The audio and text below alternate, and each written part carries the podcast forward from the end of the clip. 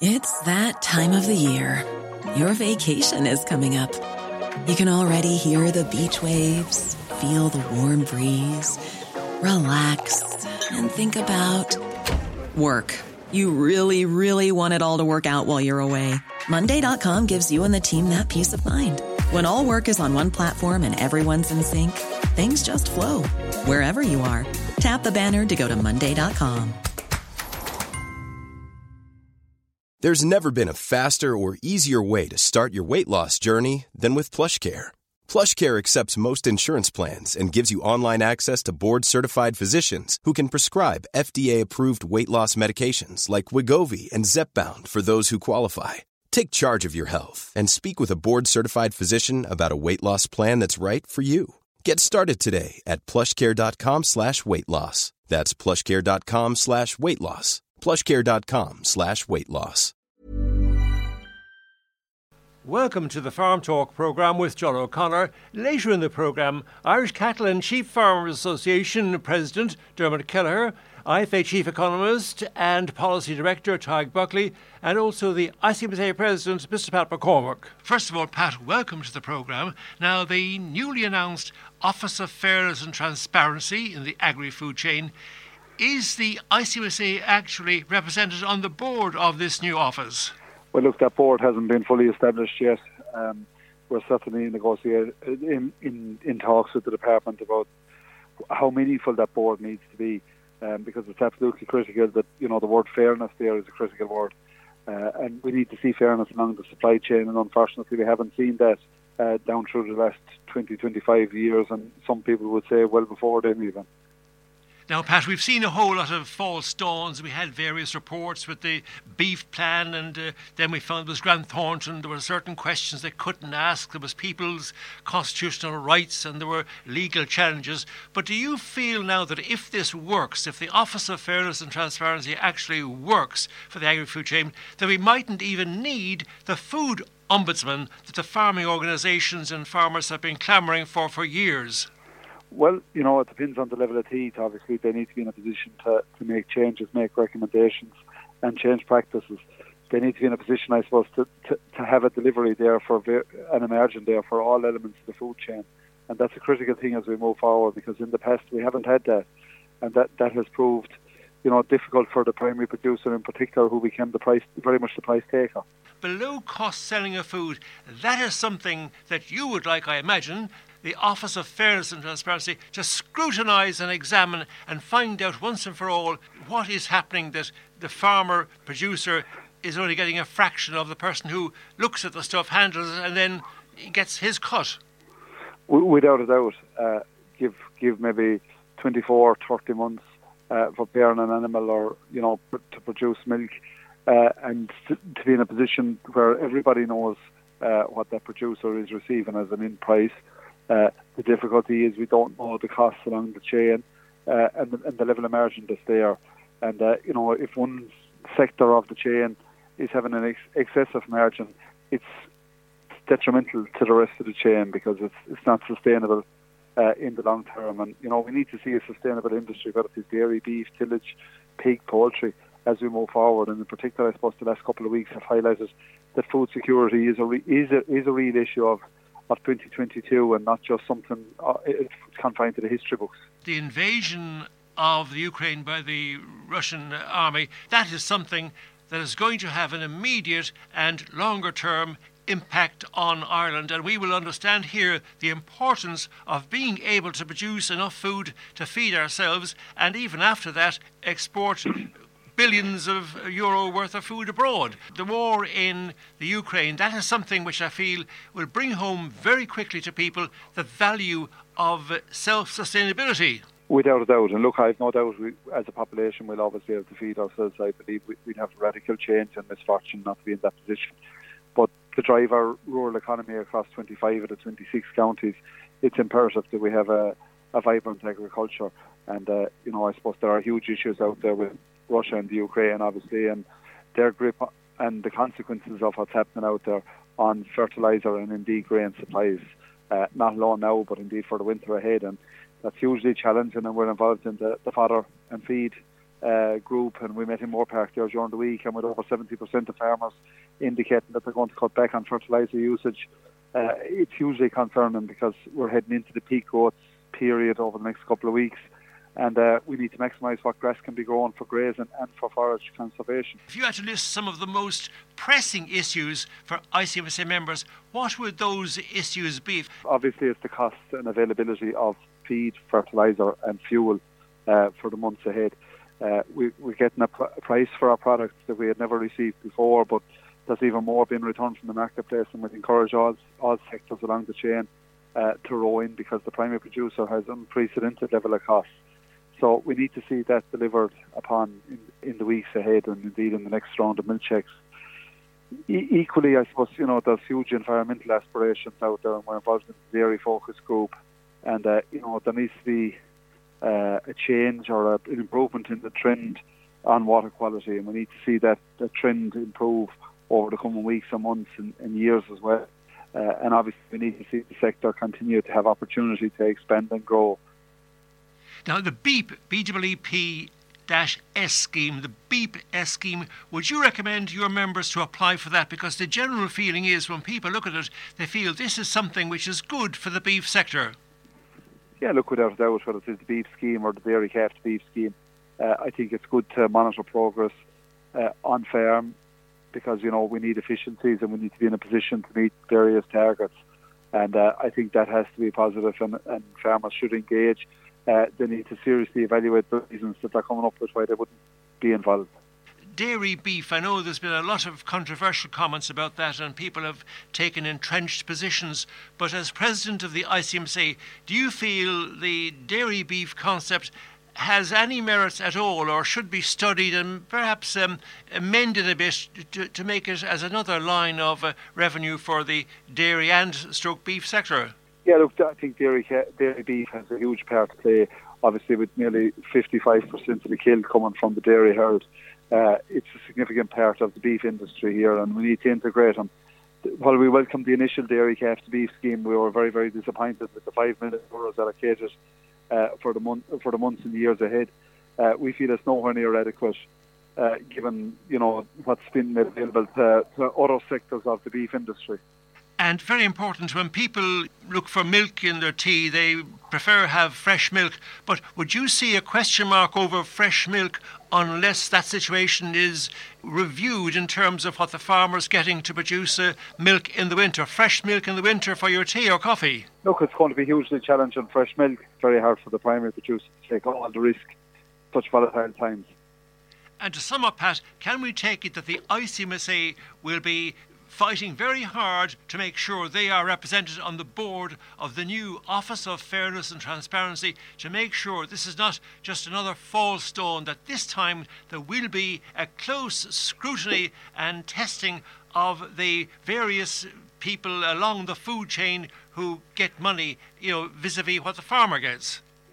Without a doubt, John, and what's more is I can assure you if we do get representation there, which hopefully we will, um, you know, we will be fighting for the the betterment of the family farm and the family farm structure and the primary producer because, you know, we have a unique model out there uh, right around Europe and indeed globally, and we need to protect that uh, at a time when farming is getting a significant bashing out there uh, in, in national media. Thank you very much indeed, Mr. Pat McCormack, National President of the Irish Creamery Milk Suppliers Association, ICMSA. Thank you, Pat, very much indeed. Thanks a million. Thank you, John. You're very welcome. Hello, Pat.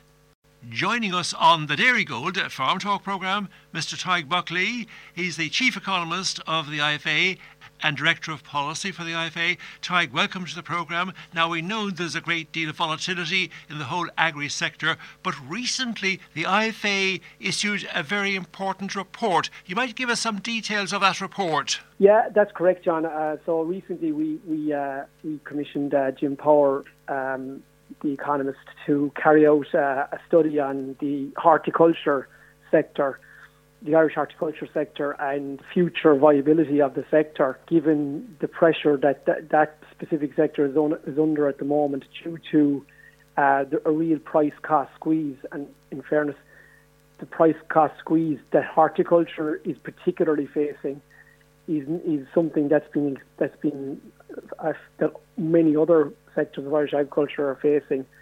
uh, I suppose, in particular at the moment, are pigs, poultry, and uh, potato sectors as well, where we see very similar issues that the horticulture sector are facing in that their costs are spiralling, and we haven't seen prices at retail level in Ireland moving in accordance with the way the cost of production has moved. And I suppose what the, Jim Power, uh, his analysis showed was that in the last 11 years, the price of food at a retail level has actually fallen by 9% in real terms, while the price of other consumer goods has increased by 13%. And then over the past 12 months, the price of food, retail food, has only increased by 1.6%, while input prices for farmers in general have gone up by about 26%. What the report and study showed is that there is a huge dichotomy between the way that retail prices of food have gone in the last period versus how costs have gone. And you know, unless no, nobody wants to be to be facing higher food prices at a retail level from a consumer perspective, but the reality is, John, that unless uh, that that is addressed and what the return to the farmer increases, we're going to face real problems in many of our key sectors in the Irish farming economy. Now, the new proposed Office of Fairness and Transparency is that likely to test and scrutinise the fairness of the, existing price structure, existing chain, you know, and touching on below cost selling. And of course, inevitably, we might expect some legal challenges because we know what happened with Grant Thornton and trying to find out uh, what was at the bottom of the beef sector. But would you welcome, in general, as the IFA Director of Policy and IFA Chief Economist, Mr. Tadhg Buckley, would you welcome the just announced bill entitled the Office of Fairness and Transparency Creation? So, that bill is that likely to help the situation we've been talking about? Well, uh, uh, the first thing is it's it's it's it's great that it's now being uh, put in place. I suppose we're waiting a while for it. The, this is arising from a, a European directive, an EU directive, which was uh, announced in 2019, the Unfair Trading Practices Directive. So it's good that it, and now I know it's a, you know we're we're probably nearly two and a half years on, nearly three years on, but it, that it's now being put in place. And I suppose absolutely, I think it's a very welcome and positive step. I, think the key thing, John, will be what sort of powers this this office will have. Um, and I think that will really dictate how successful it will, the office will be in trying to tackle the return that's going back to the farmer from the value chain. Because we know if, if we look at um, uh, some analysis that was done by the by the European Commission, they looked at what's called the value chain. So the food value chain uh, from going from right from the farmer to the to the consumer. And what they have found is that the share of that value chain that's going back to the Irish farmer is about 18% at the moment. And that figure, if you take the EU average of that, is actually 25%. So we know that at the moment, Irish farmers are not getting their fair share of the value chain. And so this is a great opportunity now to try and reverse that trend and try and balance it so that farmers get a better percentage of the overall chain, the value chain that's in the food uh, system, to make sure that um, you know that farmers who are producing this food, producing some of the highest quality food in Europe and across the globe, are properly rewarded for their efforts. Now, would you still feel there's a need for a food ombudsman, despite the enactment of this fairness and transparency bill, if this works, this fairness and transparency bill, if this scrutinises fairness of below cost selling, etc., do you still think we'll need a food ombudsman, Tadhg? If this office is, you know, is given proper powers, this will do. With this, certainly will will, will play the role of of the, do the role of that of the of the food ombudsman. So I this can do the, the, the job that we need once they're they're given the powers to allow them to be able to to uh, I suppose to uh, to ensure that there's transparency and they can go and see well who is getting what part in the value chain. You mentioned the Grant Thornton report, and that really did show up the, the challenges that there is in trying to establish who is making what margin within the, the whole chain. So this this office will do that role, John, if it's given the proper powers And I suppose as part of the, the what we when we looked at the, the horticulture uh, sector, and that sector is just one. I mean, it's just one of a number of sectors under pressure. Say, we, we one of the things that we felt coming out of that was there needed to be a ban on below cost selling. That was there before. Uh, I think it was removed in around 2006.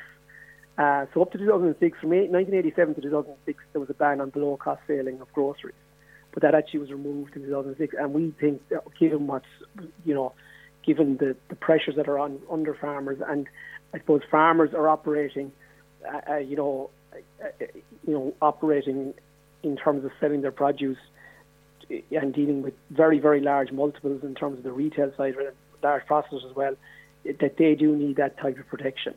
Because in, we all know that the pressures that are in terms of inflation are on at the moment. But actually, if you look over the last 12 months, the price of potatoes has dropped by 4%. The price of pork has dropped by about 1%. And the price of eggs have only gone up by 1%. And there are three of the sectors that are under real pressure at the moment. And so, really, given the way the costs are going, it's hard to understand how those, those prices, how some prices have actually even dropped in the last 12 months.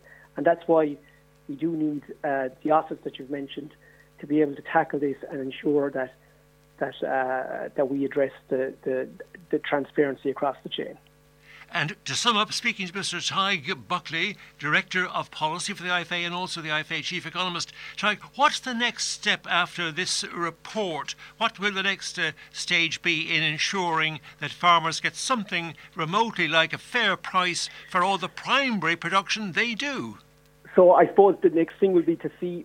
We, we know that you know the the the, the, the office of tra- the, the the office of food regulator was announced during the week. So we, I suppose, the next step now would be to see the, what sort of powers that that office is, given, and I suppose that that will probably be the next step in it. So, listen, it's a very positive development because we have been waiting for a while. So it's good that it's it's getting enacted, and and it's it, you know it's it's very uh, a top opportune time at the moment, given challenges we're facing that farmers are facing across all sectors in terms of the way that inputs are going at the moment. Obviously, we, we, we've got a, a real crisis on our hands, you know, across Europe now from a food security perspective due to what's going on in Ukraine, which, in fairness, you know, why we have real challenges here, when you, it, it is, we do have to put it in context when we look at the problems Ukrainian farmers are facing in terms of not being able to even sow crops and, and facing huge, uh, huge uh, humanitarian issues in the country.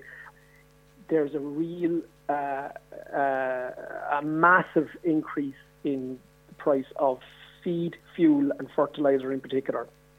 And that's going to have knock on consequences every single farmer in the country. It's going to lead to an increase, in, obviously, in direct inputs such as feed and fertilizer and diesel, but also that's going to have a huge impact on the price of contractors, who will have no choice but to pass on uh, significant price increases given the, the way the raw materials are going. And, you know, other things, we've seen the price of bale wrap increasing. So this is going to feed into increased prices across the, the chain. So from a food security perspective, we need to make sure that we can maximise production across the country in 2022 and 2023. And in fairness, we have seen the tillage scheme announced this week, which will be which will help in in terms of uh, incentivising more uh, tillage ground. But we know, John, that only certain parts of the country can achieve that, um, and there's an awful lot of the country where you know growing crops doesn't make sense from soil type and climate and that. And those parts of the country haven't really been looked after at all yet in the first scheme, and they do need to be looked after because we do need to maximise production, whether it be uh, grain or or grass, and and grass leading on to silage. Because I, I, I suppose the big thing that we need to make sure is that we produce enough feed and fodder in 2022 to sustain us through the winter of 22 into 20, into 23 and make sure that we can weather the storm as best we can. Is there any place where people, where listeners can look at this report and read this report? Is it online by any chance, Tadhg? Yeah, it's on our website. So, so John, so if, if you just uh, Google uh, IFA horticulture report, um, and, or if you just link, log on to our website, it's, it's there to, for anyone to see. That's great. Thank you very much indeed, Mr. Tadhg Buckley, Chief Economist, IFA, and also Director of Policy for the IFA. Thank you, Tadhg, very much indeed. Thanks a million.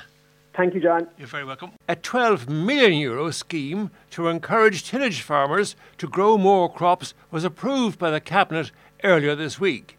The war in Ukraine has had a considerable impact on agriculture and supply chains. Farmers will get 400 euro for each additional hectare of grain grown this year. Agriculture Minister Charlie McConalogue says the scheme is badly needed because of the effects the war is having. About 30% of the grain that is exported around the world comes from either Ukraine or Russia. And 60% of the grain that we use within Ireland is imported. So I've been uh, very much forthright in, tra- in relation to trying to encourage and create a national effort to grow more grain within our own country to secure our supplies for the year ahead. So today I'm bringing to Cabinet a memo which will see farmers incentivised to grow additional grain. It will pay up to 400 euro per hectare for each additional hectare of grain grown this year. And I've no doubt from the response I've received so far from farmers across the country that there will be a very strong response to this because it is important that we do all we can within our own capacity to ensure that our, our, that we have security of supply over the over the year ahead. And the best way to do that is to increase the amount of grain that we grow domestically. Joining us on the Dairygold Farm Talk programme, we have Ms. Caroline Jennings, Public Relations Officer for the Cork West Ploughing Association. Well, Caroline, uh, welcome to the programme. You've got some updates on uh, ploughing events and indeed uh, a wrap up of uh, weekend events. Yes, I do, John, and thank you. On Sunday, the 20th of March, uh, Kilmeen Association held their annual ploughing match on the lands of John and Declan Buttimer, Gera Rossmore. The results are as follows. The conventional senior, first Kieran Coakley, second John Murphy, third Jim Grace, fourth John P. O'Donovan. The intermediate, first John A. O'Donovan. There was a tie for second with Stanley Dean and Jer Kirby, and fourth was Jackie O'Driscoll. The under 21s, First, Noel Nine. Second, Jeff Wycherley. And third, James Jennings. In the under 28s, there was one competitor, and that was James O'Sullivan. In the Macra, there was also one competitor, and that was Andrew O'Donovan.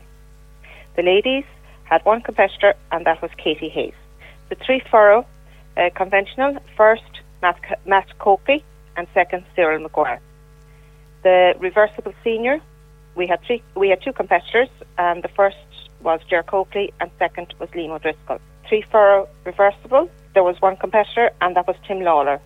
Vintage, single furrow, uh, Gordon Jennings. Two furrow hydraulic, first Dennis Cummins, second John O'Neill. And third was Mike Coomey and fourth was Michael Welch. The confined hydraulic, first Jer Collins, second PJ O'Donovan, third Sean McCarthy, and then in the trainer vintage, we had John O'Wolf, the only competitor. Now, the next time match to be held is the county, and it is to be hosted by Kilbrittain Ploughing Association.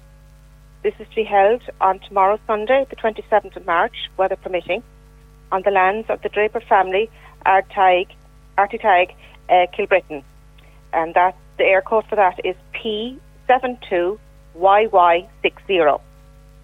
Please note now that there is a later starting time of 11.30am um, on tomorrow. Um, entries should be with Rachel O'Driscoll on 087 624 6713 by 12 noon today, Saturday, the 26th of March. Caroline, would you please give us that number again, the number people should contact if they want to take part in the ploughing competitions? No problem, John. Um, the entries should be with Rachel O'Driscoll on 087 624 6713. And please note that the, the later time of starting at 11.30 a.m. Thank you, John. That's fine. Thank you very much indeed, Ms. Caroline Jennings, PRO for the Cork West Ploughing Association. Joining us on the Dairygold Farm Talk programme, we have Mr. Dermot Kelleher, National President of the ICSA, the Irish Cattle and Sheep Farmers Association. Dermot, welcome to the programme. Now, something. Thanks, you're very welcome, Dermot. Now, something your organisation, the ICSA, and other organisations indeed, have been campaigning for for years and years the establishment of an ombudsman or some similar type of overview. What do you feel about the establishment, the announcement of the Office for Fairness? Mother's Day is around the corner. Find the perfect gift for the mom in your life with a stunning piece of jewellery from Blue Nile. From timeless pearls to dazzling gemstones, Blue Nile has something she'll adore. Need it fast? Most items can ship overnight. Plus, enjoy guaranteed free shipping and returns. Don't miss our special Mother's Day deals. Save big on the season's most beautiful trends. For a limited time, get up to 50% off by going to BlueNile.com. That's BlueNile.com. Planning for your next trip? Elevate your travel style with Quince. Quince has all the jet setting essentials you'll want for your next getaway, like European linen, premium luggage options, buttery soft Italian leather bags, and so much more. And it's all priced at 50 to 80% less than similar brands. Plus, Quince only works with factories that use safe and ethical manufacturing practices. Pack your bags with high-quality essentials you'll be wearing for vacations to come with Quince. Go to quince.com slash trip for free shipping and 365-day returns. Transparency announced on 23rd of March. Well, John, we'll welcome the announcement. I would welcome the announcement today by the Minister about his new Office of Fairness and Transparency. Because we know ICC are looking for this going back to 2014. the first time I asked Minister Coveney, he was very reluctant, and in the end, he, he agreed that it should be done. And that's going on ever since. Um, like, it can make much sense that farmers are getting less and less. And they're getting less than they were getting years ago, and the consumers paying a lot more. Um, ICC has continuously looked for honesty on who gets for what in the meat industry. I mean, we can produce the best grass-fed environmentally friendly beef and lamb in Europe, possibly in the world. While primary producers can hardly make a living, a lot of the farmers are only barely surviving, more surviving.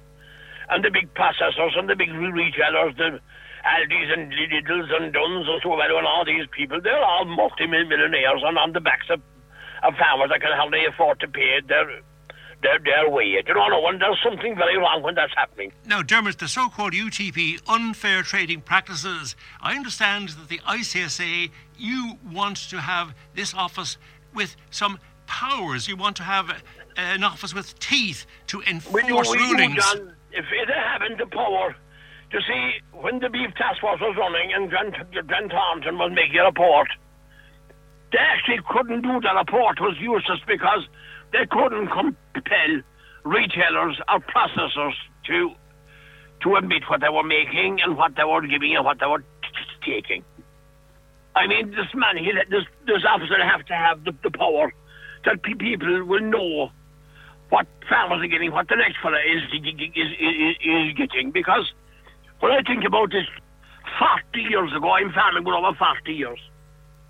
When I gave up milking, I was getting a pound and eight pence a gallon, which is more than what they're getting today. I sold, we sold cat below in the boat in Cockford, Libya, at 56 pound a hundredweight, in pounds now. I mean, that, compared to the buying power of that money, compared to today, is very, very poor. Very poor. I mean, I saw that, I saw a bullock going back 20, 30 years ago, a good, right good bullock make up to a thousand pound. A thousand pound that same John, is like the lotto today. So, Dermot, what you're saying is you definitely want to see this new office, the Office for Fairness and Transparency. It must have the necessary powers, the necessary teeth to enforce any negative findings it has regarding unfairness. And you have this new expression, UTP, unfair trading practices. So, yeah, we actually have uh, we have a, we have a member who's after bringing proof to this office. I'm very happy to do anything, but we have we intend to work hard on, on, on this, John, because, like, farmers can't be used as the, the whipping boy anymore. And do you know, do you realise, John, and do your listeners realise that when you go into a supermarket and you get two steaks for the price of one, or you get um, a leg of lamb half price for the bank holiday weekend, that's all put into that price at the start of the year, the farmers paying for all that, all that. When we get two steaks for the price of one, they keep their margin. The processor keep their margin, the middlemen keep their margin, the shop keeps their margin, and the only man that have no margin is the poor man back at the back. And, and that is absolutely scandalous. We don't think about it in all honesty. Now, free meat, we never find in the supermarket, to my knowledge, a section where spring lamb that was a bit too high in weight is uh, free. So the ICSA sheep chairman, you're Mr. Sean McNamara, he wants the lower weight limits for spring lamb to be scrapped and that payable weights should start no lower than 22 kgs. So it's very important that, in fact, now on a patriotic note, Sean McNamara says the processors must do their bit for sheep farmers and commit to paying for up to 22 kgs at the very minimum all year round, regardless of the religious feasts of uh, Easter or Correct. Eid. That is quite correct, John. I mean, if you're sending a lamb and he kills out at 25, 26 kilos, the last three or four kilos, they don't pay you for it.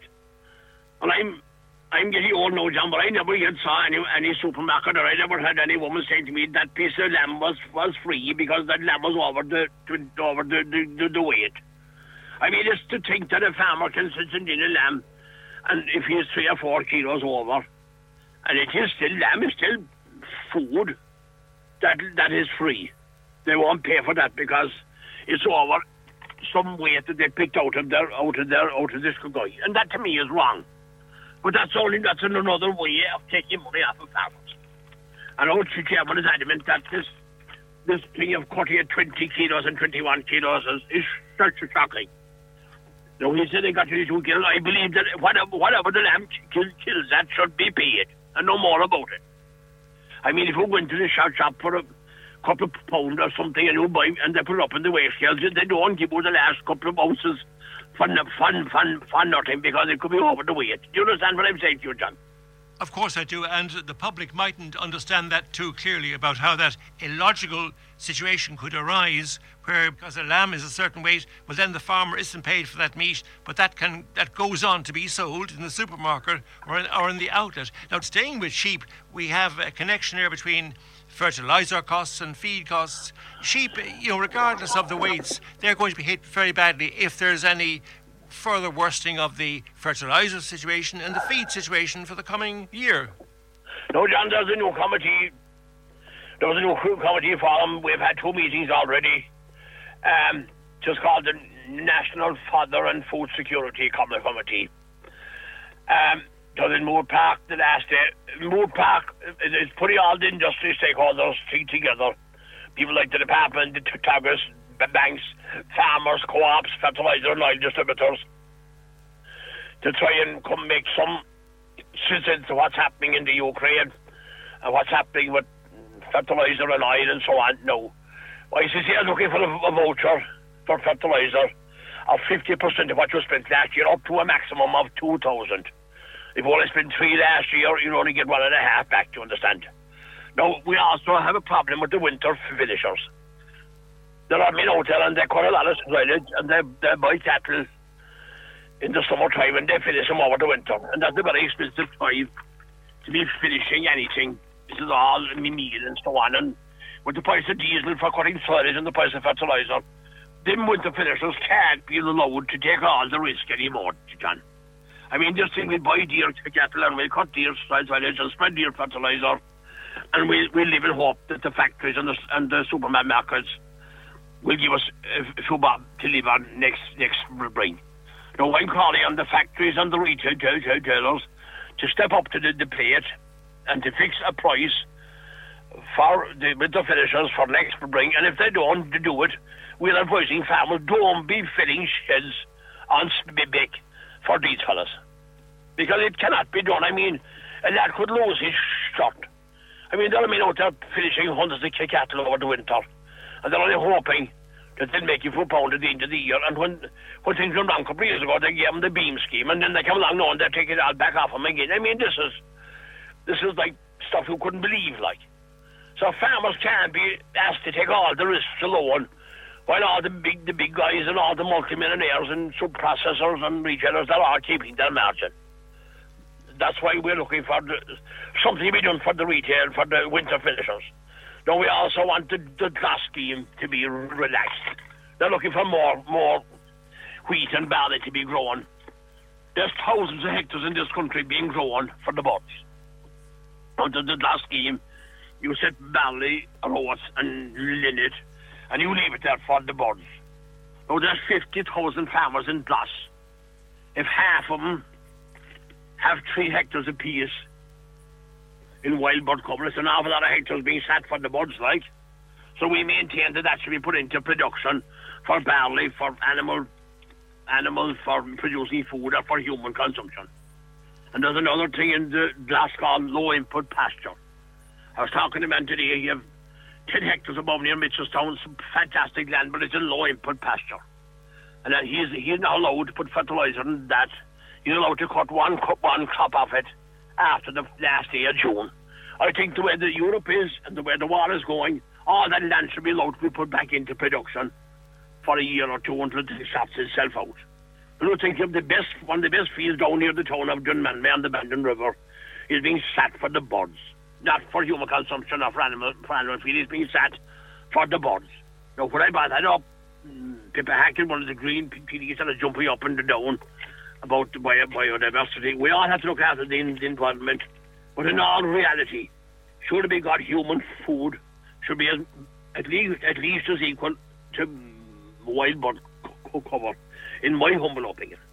Dermot, how much should beef farmers be getting approximately? What's the minimum beef farmers should receive to barely break even or even lose a little and carry on? What kind of figure in round well, terms? I mean, the way things are gone, we were talking there a couple of weeks ago and we worked it out that you'd need five euros a kilo. But since since since that, the thing has gone off the wall. I suppose we're somewhere up to 60 euro a kilo now. To, to fellas, it, it, it makes some kind of a, a little return. The return won't be very, very big, but they won't be at a loss. You go into a supermarket and you buy a ball of steak or something, and you realize how much you pay for it, and you, you walk that back to what a poor farmer is getting. And like we've seen this happening before. A farmer having a lamb, you have the ewe, and she has a lamb, and you feed the lamb, and you feed the ewe for so many so many weeks and so many months, and you sell the lamb, and you get maybe you get so much for the lamb, and they can double their money in three days.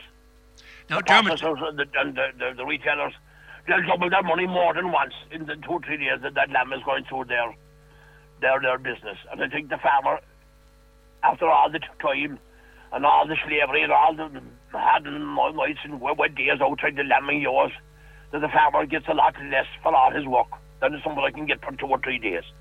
Now, what, what, what we were told yesterday at that me meeting, um, at that National Fodder meeting, was that there's an awful draw now on fertiliser. They think there's enough fertiliser in this country until the start of, of May. We impressed on them yesterday that every farmer should get his his bit of fertiliser, and there's no point in one big farmer um, getting all his fertiliser for the year and letting his neighbours go go without. So they're after agreeing that they won't allow people to be slid back boiling it. Do you understand? Now, what they did maintain is that there was no big pull in fertiliser in Europe after when you come out to the May. They, they, they need of fertiliser now for all their crops, but they don't have summer grass like we have here. So they think that fertiliser will, the, the demand for fertiliser may, in Europe may reduce in, in June, and they may be able to get more supplies a bit easier. And we also maintain that there should be something done about the green diesel, John, because contractors contractors won't stay going, and if contractors don't stay going, silage won't be, be cut. And if silage won't be cut, cattle can't be, be, be fed. And maybe this um, war in Ukraine is actually beginning to open people's eyes a small little little bit. Because I'm in this job, president's job, a year and a half, John. And since the every meeting I've gone to, it's not only about rewilding and rewetting and biodiversity and farmers cutting back and cutting back and birds and the bees, but maybe a small bit of hunger or a small bit of panic is, is realise that farmers are very important. And every time you go to the table, you actually need a farmer to pr- provide you with your food. I think people may realise the true value of farmers when we find uh, there are problems with imports for all of the essentials or most of the essentials. So people might, um, for the first time in a long time, fully appreciate the value of having Irish farmers here in Ireland producing food for Ireland as well as the fantastic exports we normally would have.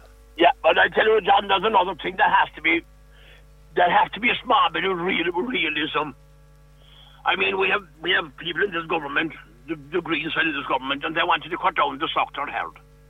We have three quarters of a million, less than three quarters of a million suckler cows in this country. And Brazil are hoping they'll be fed by 30 million.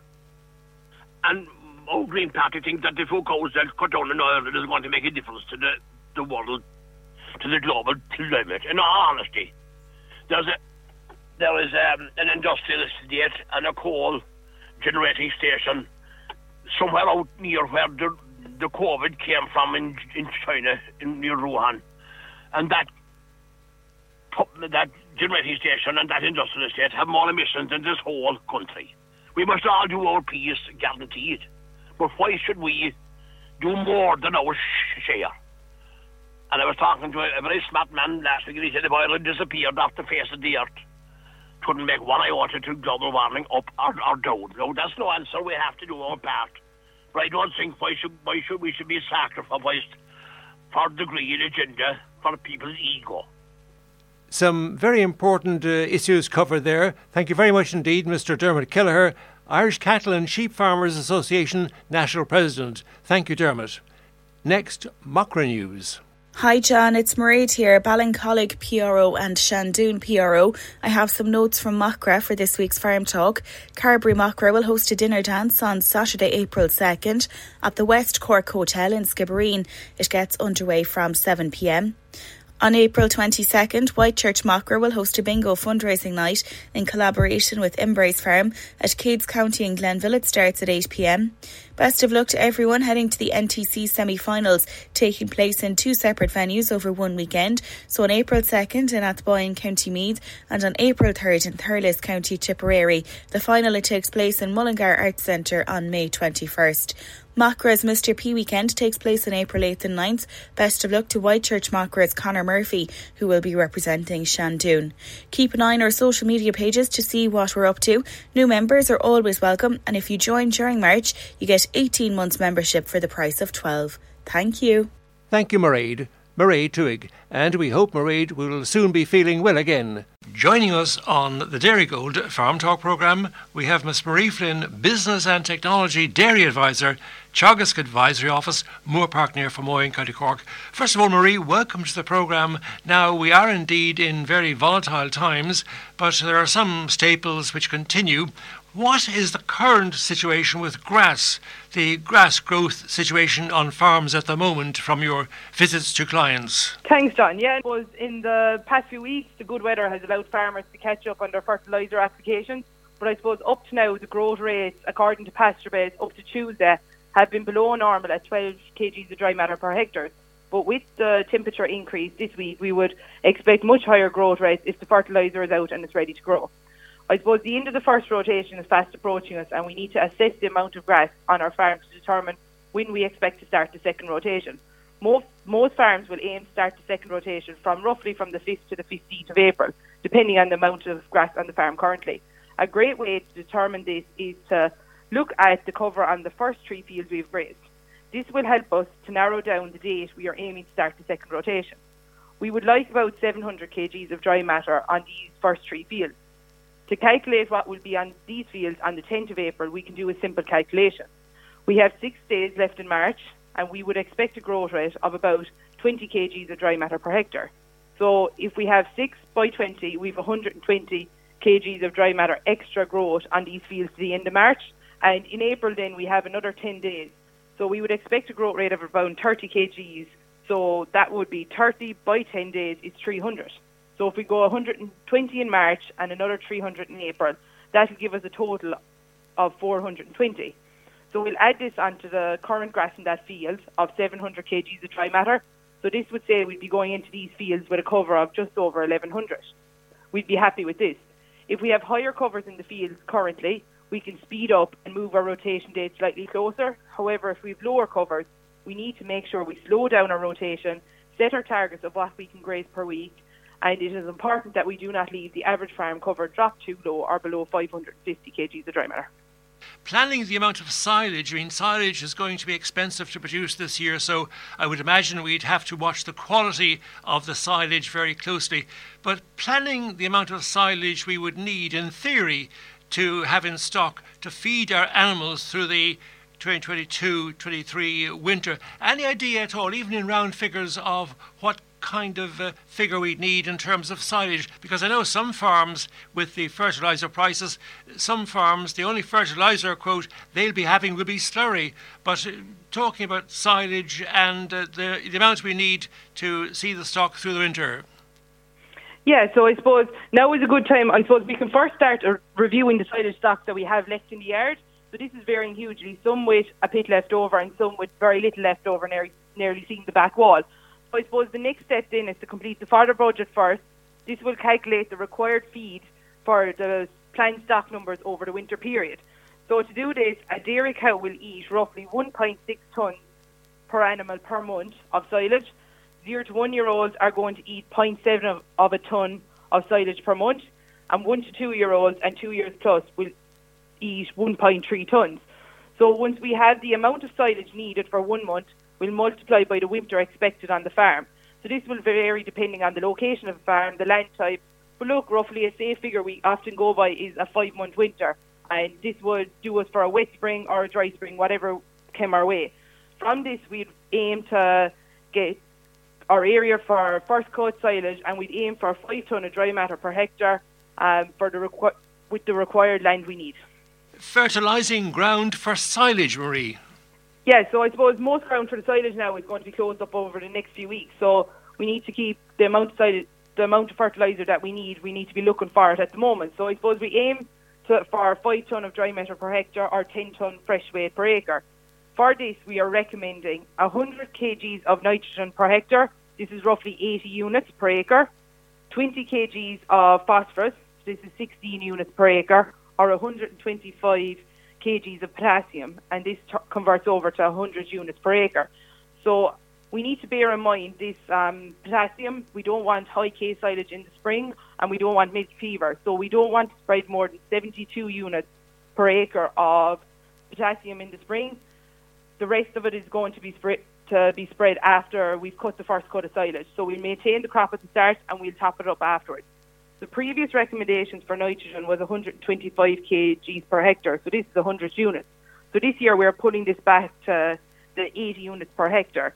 The reason for putting this back is the first 80 kgs of nitrogen will deliver 75% of the grass yield. The next 20 kgs will deliver the next 20% of grass.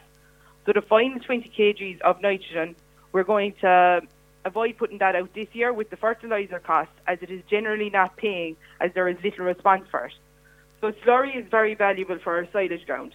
We would like to have targeted 3,000 gallons of slurry. So like you said, John, we want to maximise the slurry that's on our farm. So we'd aim to put out 3,000 gallons per acre of slurry on the silage ground with low emission slurry spreading. So this will get, deliver our P and K requirement and about 30 kgs of nitrogen also. One week after putting this out, we will aim to apply the remaining nitrogen and sulphur to the crop. We need about 20 kgs of sulphur, so we'll ab- apply the nitrogen in the form of urea plus sulphur or maybe CAN plus sulphur. If we need a compound to get our P's and K's, we need to bear in mind that we are covering the demand of the crops mentioned earlier and do not deplete the ground. Response is high in April or May, so we want to drive on to maximise our first cut silage. Events uh, of importance which our listeners would find uh, interesting or informative? Yeah, so I suppose the next um, event that will be coming on is next um, Tuesday night at half past seven. There's a Cork East dairy breeding event. So this is going to be um, online and we're going to have a number of different speakers. We're going to be covering anything from bull selection, timing of AI, sex semen, and management and breeding of heifers. So the speakers for the day are going to be Stuart Childs, the dairy specialist, Stephen Moore, the research technologist in Moorepark, and Fergal O'Mahony, who is a dairy advisor on the Teagasc Dairygold Joint programme. Thank you very much indeed, Miss Marie Flynn, Business and Technology Dairy Advisor, Teagasc Advisory Office, Moorepark, Fermoy. Thank you very much indeed, Marie. Thanks a million. No bother. Thanks, John. You're very welcome. And that's Farm Talk. I'm John O'Connor. My thanks to Barry O'Mahony and Marie Tuig for contributing to the programme, including production. And a very special thank you to you, the listener, for tuning in. A lot can happen in three years, like a chatbot may be your new best friend. But what won't change? Needing health insurance. United Healthcare TriTerm Medical Plans, underwritten by Golden Rule Insurance Company, offer flexible, budget friendly coverage that lasts nearly three years in some states. Learn more at uhone.com. Hey, it's Danny Pellegrino from Everything Iconic. Ready to upgrade your style game without blowing your budget? Check out Quince. They've got all the good stuff shirts and polos, activewear, and fine leather goods, all at 50 to 80% less than other high end brands. And the best part? They're all about safe, ethical, and responsible manufacturing. Get that luxury vibe without the luxury price tag. Hit up quince.com slash upgrade for free shipping and 365 day returns on your next order. That's quince.com slash upgrade.